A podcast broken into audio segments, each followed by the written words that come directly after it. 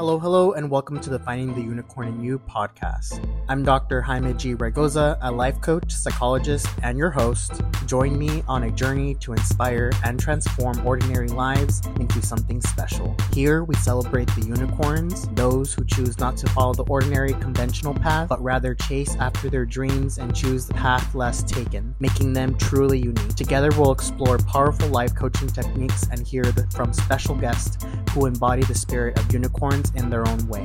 What are we waiting for? Let's get started. Hello, hello, everyone, and welcome to another episode of Finding the Unicorn in You. Today, I have an entrepreneur, author, speaker, and coach who has profound insights into living a life with purpose, meaning, and sharing your message.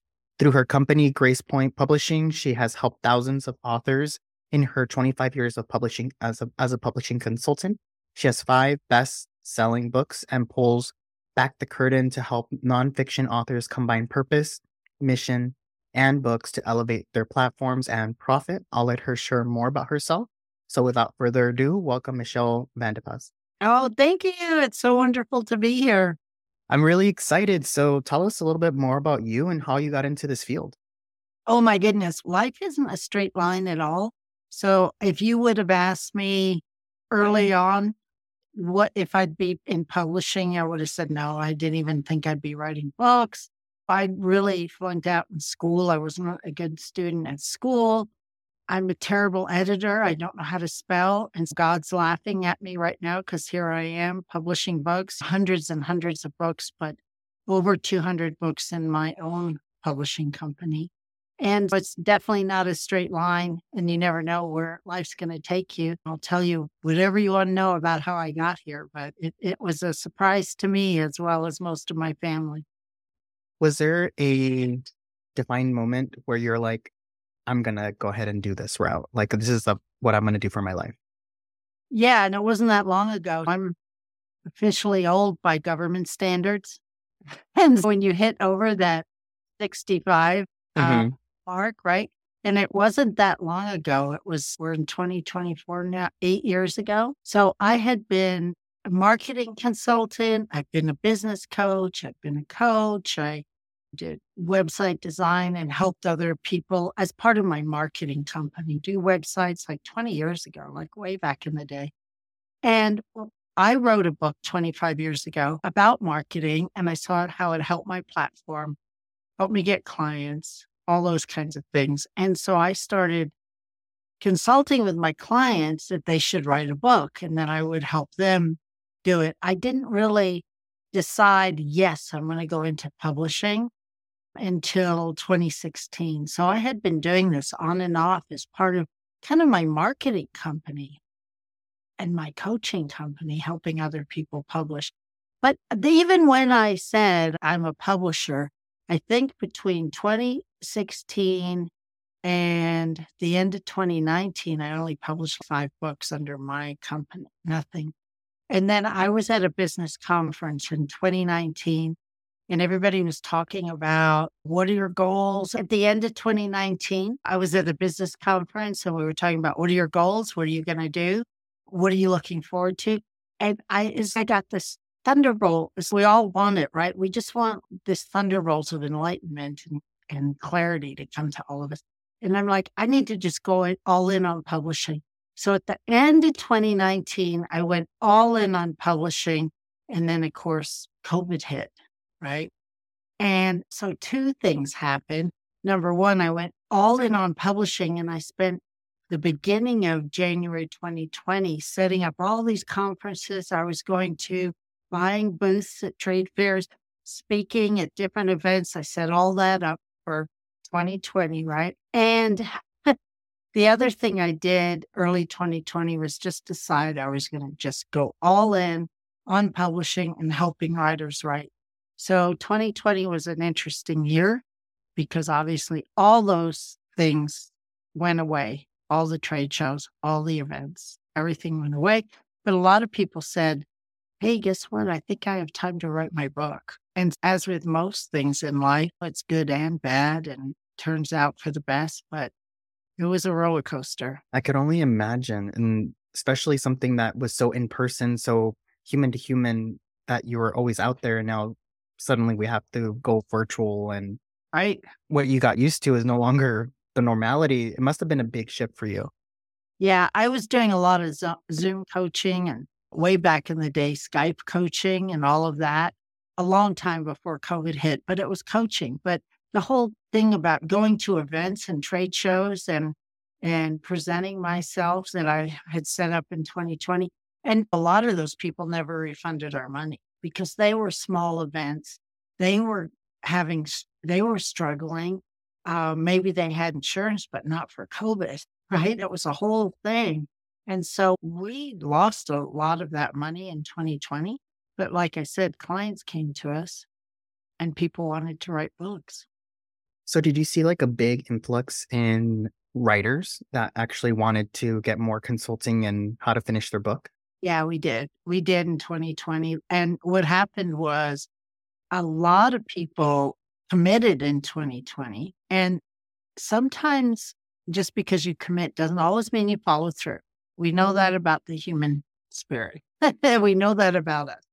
We might commit to something, we may or may not follow through. So a lot of those people from 2020 that committed, like we're publishing a book Monday from someone that committed actually with me in 2016. We're finally publishing. So a lot of people get scared. And a lot of those people in 2020 thought, oh, I'm going to have all this time to just contemplate and write my book. And then the reality was they were, you'll remember this, wiping down their mail and their inside of their car with Lysol wipes and all that. And it was right. And so people were a little crazy for a year before things settled down. And so some of those people went on to write and some did not. That makes sense. For from what you've noticed, what is the average percentage of per, per once a person says I'm going to write a book who actually publish a book? Ooh, that's a good question. People hire me to coach them, and we're going to talk about purpose. I hope because it's all related. It's all related. But they hire me to coach them. So I would say 90% of the people I coach end up publishing their book one way or another because they've hired me to coach them. A lot of people who just come into my free programs may or may not have committed at the same level. Part of though what happens is they and I talk about this in purpose. So I'm gonna I'm gonna make a little turn here because yeah, go for it. what happens, and I'm talking about nonfiction books, is you start writing, you really have to lean into what you really believe and what your thought leadership is, what you really want to put down on paper. And so as, a, as part of the writing process, you get really clear about who you are. You get really clear what you stand for, what you really want to say, what you want to wave your flag about out there in the world, because it may end up being a published book. And you, I talk a lot about purpose without writing a book. But when you're writing a book, you really get on purpose because you realize that you have something to say and how are you going to say it?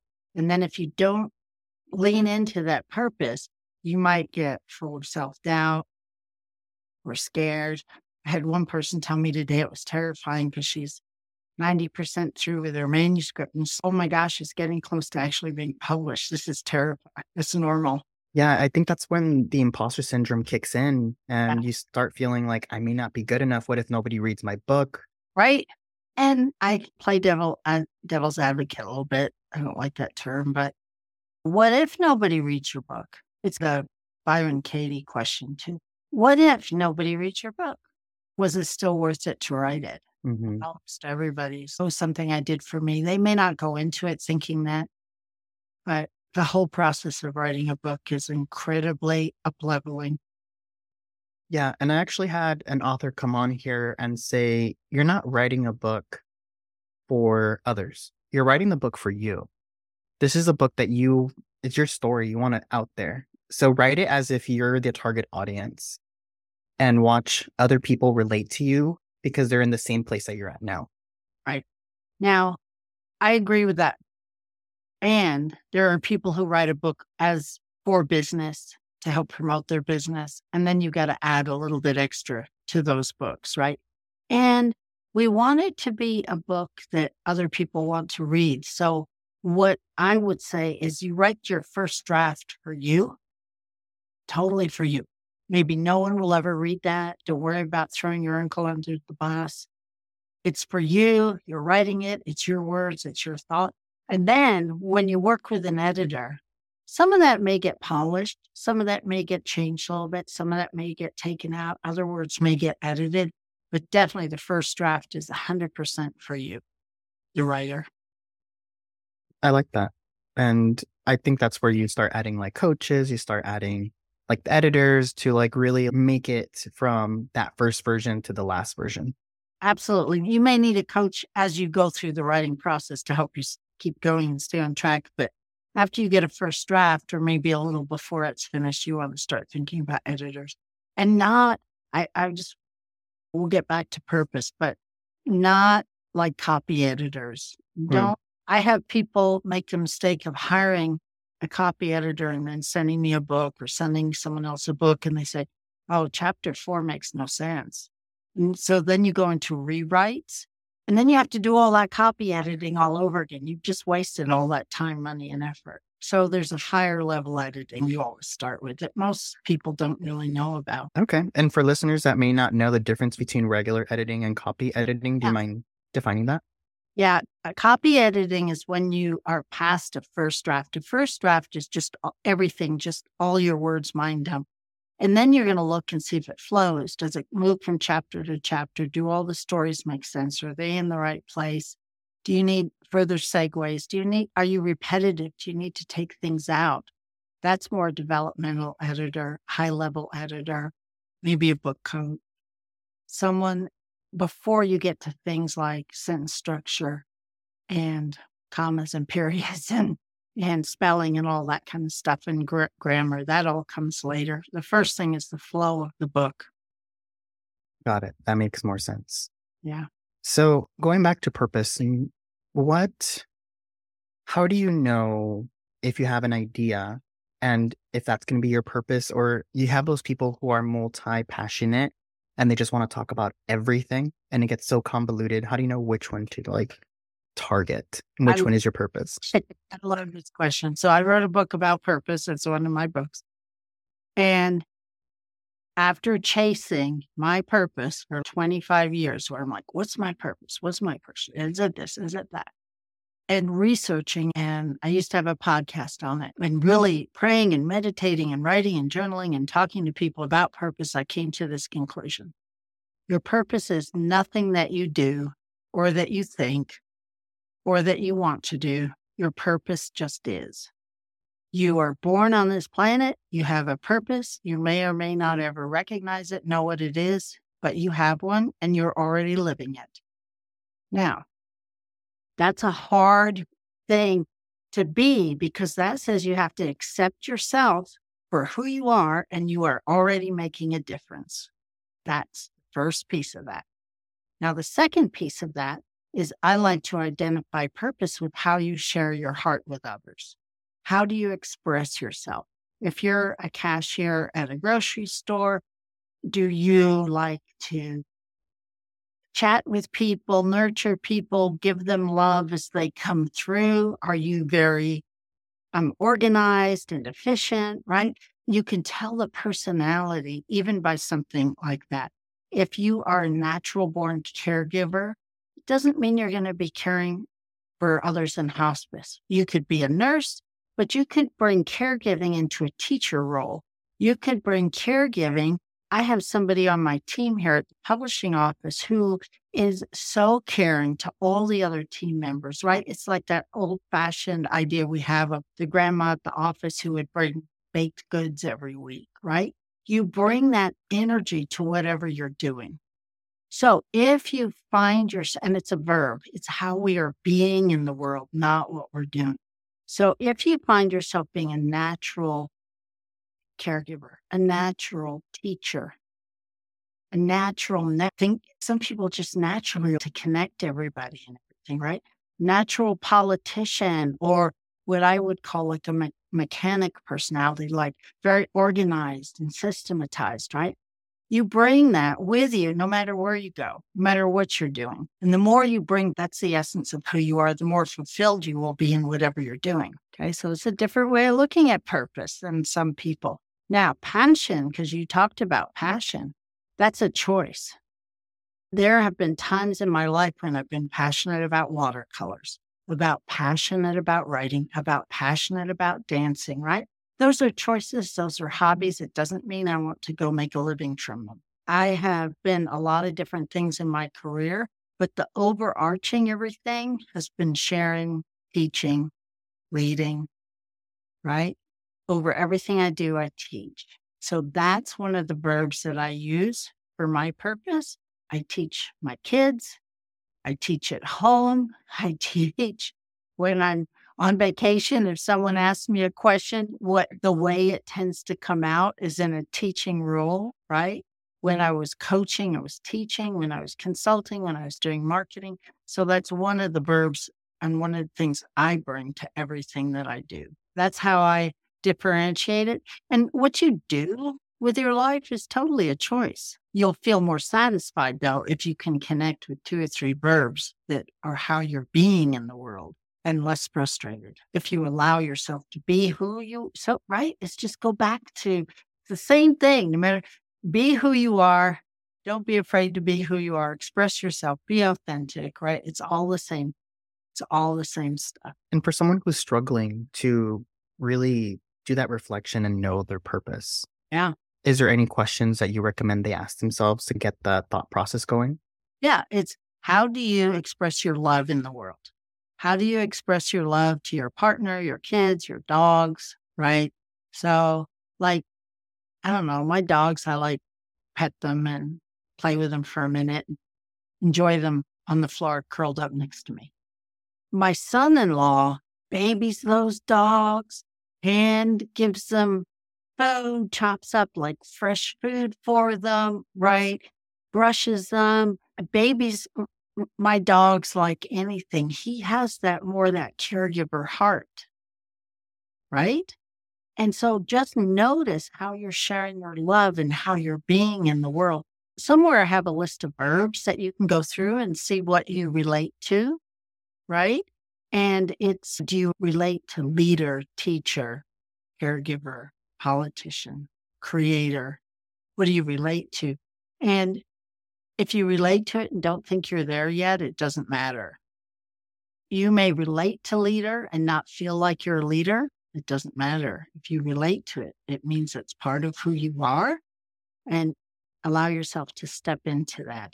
I like that. Now, I know you have a master class that you teach. Is this included in there or is this something completely different?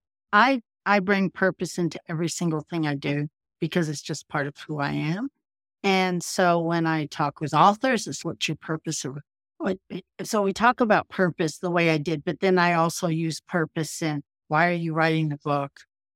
Get really clear about why you want to do this. Who is this for? Is it on your bucket list? Right. So I talk about purpose in a different way that way as well. But I don't subscribe to the write your book in 90 days and follow this blueprint thing because I don't think it gives room for people's individual purpose. So I bring that into everything I do. And I have a master class on being aligned with living bigger out there in the world. Destined for More is what that class is called. And I have a master class on writing, and I have several that I teach. Awesome. And are these all for can a novice writer go in and oh, like oh, yeah. they never started? Oh yeah, totally. Yeah, totally. Uh, because here's the thing. I have an author who's written 27 books and she still calls me and says, I hate this book. This sucks. I'm a terrible writer, right? We all have the same stuff. It doesn't matter. We all go through self doubt. We all go through imposter syndrome. We may have more dollars, or we may have more books, or we may have more kids, or we may have more whatevers. But that doesn't mean you don't still go through the human condition. Is there anything that you, because you're very accomplished and you help people every single day with this. Is there anything that helps you or that you tell yourself to quiet that imposter syndrome voice down? Uh yeah, I I need to walk and do massage and do things for my body because I tend to embody that stuff. So for me, it tends to be physical things, right? And I notice for me, like in the winter and it's zero degrees outside, I'm just not walking. And I can tell that I get, I got to stay busy. I got to do stuff rather than being real grounded. The other thing that I do for me, and I do encourage other people to do this, is not worry about the end result. Think about where you're going and then just do what is in front of you today. Because people don't write because they're afraid of the books that's going to be published. They don't write because they're afraid they're throwing Uncle Joe under the bus or they don't know what their mother's going to think about the book. So they don't write. And so you have to think about, I just am going to write today and see where that goes and not worry about the end result. And the same thing in business, running my business. Like I have goals and we have, you know, financial goals and team goals and all those kinds of things. And sometimes we hit them and sometimes we don't. And I have to just, okay, what's next? What's today? What's the next step? And just stay in that and not get all freaked out about an end result that may or may not be in my control. Yeah, just take it day by day. I think that's really good advice, especially I know people who are trying to write books that, and you like, like you said, they're just afraid of the book that hasn't been written yet. Right. And it's so easy for them to t- talk themselves out of it. And sometimes it seems very daunting where they have maybe five pages down and they're like, this is not enough. I need to get to a thousand pages. I need to get to 200 pages. Right. But they're, it's all in their head. And it's hard for them to not navigate through because they get so and like in that wormhole and there's writing prompts, there's all kinds of tips and hacks and things you can do to help you get over that. What I I hold um, open writing sessions and my clients come and we just write together and I give writing prompts and it's like just write garbage, it doesn't matter. I took an art class once and we had to paint a hundred pears. And I tell you, it's, it's daunting and it's frustrating and it's boring. And then somewhere around pear 70 is, whoa, I'm just painting blue blobs. And then somewhere along the way, you get your own creative flow because you work through so much other stuff. You mm-hmm. get to your flow, and writing's like that. You just have to write, and eventually you get your writer's voice, your way of writing. You know, if you can write every day, 7 a.m. or not, right? Everybody has a different way of writing, but most of it's an excuse. Mm-hmm. Most, I don't have my favorite pen. I can't write. Oh, I don't have time this morning at seven. I can't write. I don't write three days in a row. I've given up. Right. There's, I can't go to the mountains for a week. So I guess I won't bother writing. It's all just excuses, things that we tell ourselves why we can't instead of why we can. Yeah. And we don't celebrate the small wins if you sat down for 20 minutes and wrote something, that's 20 minutes more that you have on that you've written. Right. We don't celebrate small wins. I love that. Yeah. Yeah. But no, I, I agree. And as you're saying that, because I'm currently in the process of finishing a book myself. So right. some of those excuses, I was like, oh, she caught me. I, I've been thinking of those things. yeah. Now I want to know about your book. Yeah, it's on my research. I I focused on employee retention and turnover. So I'm talking about toxic work environments and how that affects um, the individual. Think about if everyone was free to just live through their heart at work. Mm-hmm. It would be less toxic if they really were in their heart and not in their anger or in their emotion, right? People get that confused. So I just want to say that. But if we were able to come in with our heart, with heart and emotion is not the same thing. No, yeah. No. And that's the perspective that I want to show is that it's beyond the problems that they're facing is not its face value. There's something that's way more. They're putting more emotion into it. So they really have to peel the onion and try to get past what they see and actually understand a person as a person and not as a toxic veil. Right. Yeah, but this has been such a fantastic conversation. And we're at the point where I'm going to ask you the last question. Okay. Uh, which is the whole purpose unicorns, creating unicorns here. So it's really hard for people, and I think we touched you touched a little bit about this with purpose to seek their purpose and seek out their dream and do what they want to do. I think sometimes we do the safe option, or at least what we think is safe, get a nine to five job that we not necessarily feed our family, make what we can, and not necessarily enjoy our life. So, what are some things that people can do? And I call these people unicorns because they're willing to make the risk to seek their dreams, their passion, their happiness so that they can go that route. So, I've had clients who have quit their job and had babies to feed, and it does not work out well. So, I don't ever say do it at risk of being homeless because that doesn't help. You got to have the basics. You got to have a roof over your head, be able to eat, pay your light bill, and whatever else you want. So I think there is a place where if you're on your own, it's totally okay to quit your job, take a risk, move to India, whatever you want to do. But if you've got babies at home, think it through a little bit because I have had clients who taken a big leap because some coach said, just take the leap and go. And that's that is a very autumn thing that will happen. But on the third dimension, we're in a different time. And so it may not happen in time to keep your babies fed. So, what you can do in the meantime, if you're not in a place where you can just quit and throw everything to the wind, number one, really focus in on how you're sharing your heart and do more of that and really lean into your purpose. Know that you're here for a purpose. Know that things happen for you, not to you. So if you're in a job you you hate, what is that about? I was talking to my son-in-law who has a boss who just not communicative, just doesn't talk to him. I said, you have to be the bigger person here. This is your opportunity to learn how to be communicative, to learn how to be a great communicator and express your feelings. This is a perfect opportunity for you to grow into it, even though he really wants to quit. And so there are things like that you can do to use them as growing experiences to be more of yourself. I always recommend people have hobbies because, especially in the US, we tend to throw everything into our work, think that's all there is. Everything we do has to be monetized. Oh, you like to paint?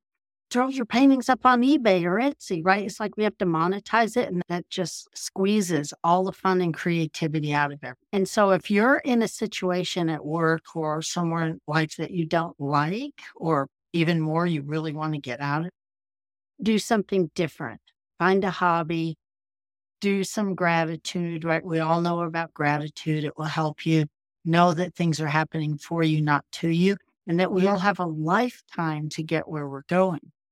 And so just because we want it to change right now today doesn't mean it's going to happen that way. Might take a week, a month, or a year, or a decade, but you keep the vision, you keep the faith, you make the changes you're able to make. And don't put so much pressure on you that I ha- I'm in this job I hate and I want to be a six figure business by 45 days from now because someone online told me I could. I was, was putting pressure on yourself that may or may not be realistic. Yeah. And it's the sense of instant gratification that we, we keep wanting it. We want it today. A lot of us want it right now, but anything that is worthwhile and usually takes time and effort. So we have to be patient for it.